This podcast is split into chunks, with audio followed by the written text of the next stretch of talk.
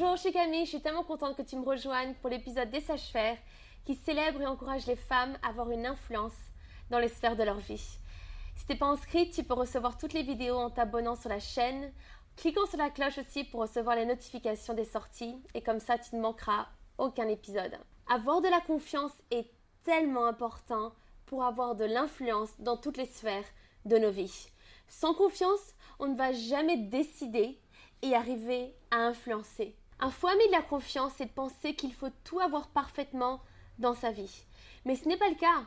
C'est souvent en fait un cheminement et constamment de placer notre confiance en qui Dieu est.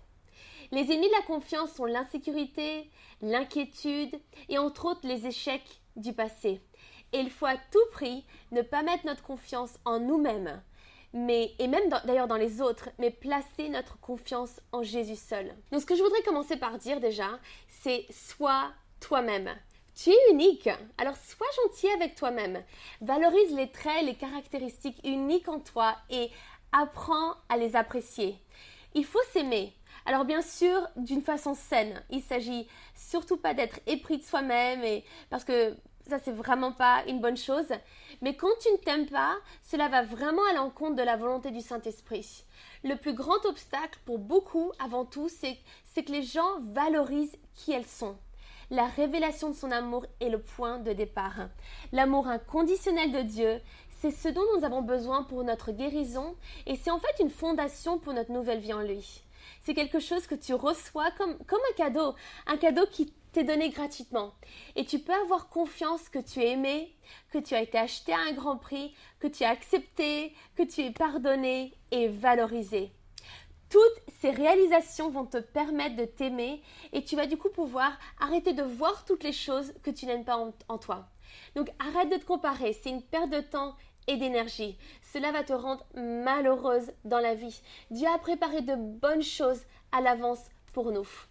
L'autre chose que je voudrais dire par rapport à la pensée, c'est que rien ne peut vraiment changer à moins de penser différemment.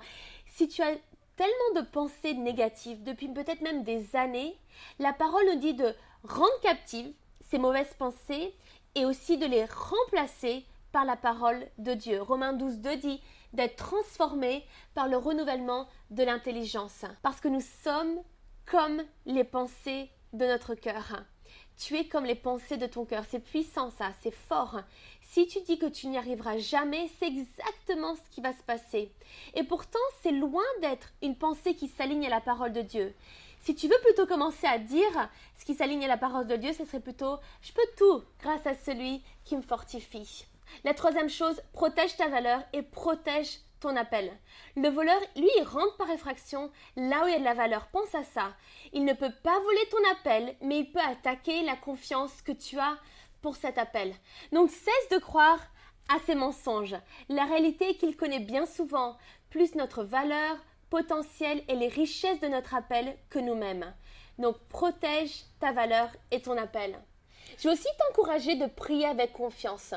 Dieu désire qu'on approche son trône de grâce avec confiance. Donc réalise que sa présence est dans ta vie à chaque moment et que tu peux lui parler au travers de ta journée. Une autre chose qui va t'aider avec la confiance, c'est d'accueillir l'encouragement et les compliments. Te rabaisse pas. Arrête de faire ça si quelqu'un te complimente de te rabaisser, mais plutôt de d'apprendre à dire merci. Et donc c'est clair que c'est pas toujours évident parce que parfois on a envie bah, peut-être naturellement de se rabaisser et et l'idée, c'est pas de, de s'enorgueillir, mais, mais c'est d'apprendre tout simplement à dire merci. Juste apprends à, recevoir des compliments. Il y a aussi l'importance de la préparation.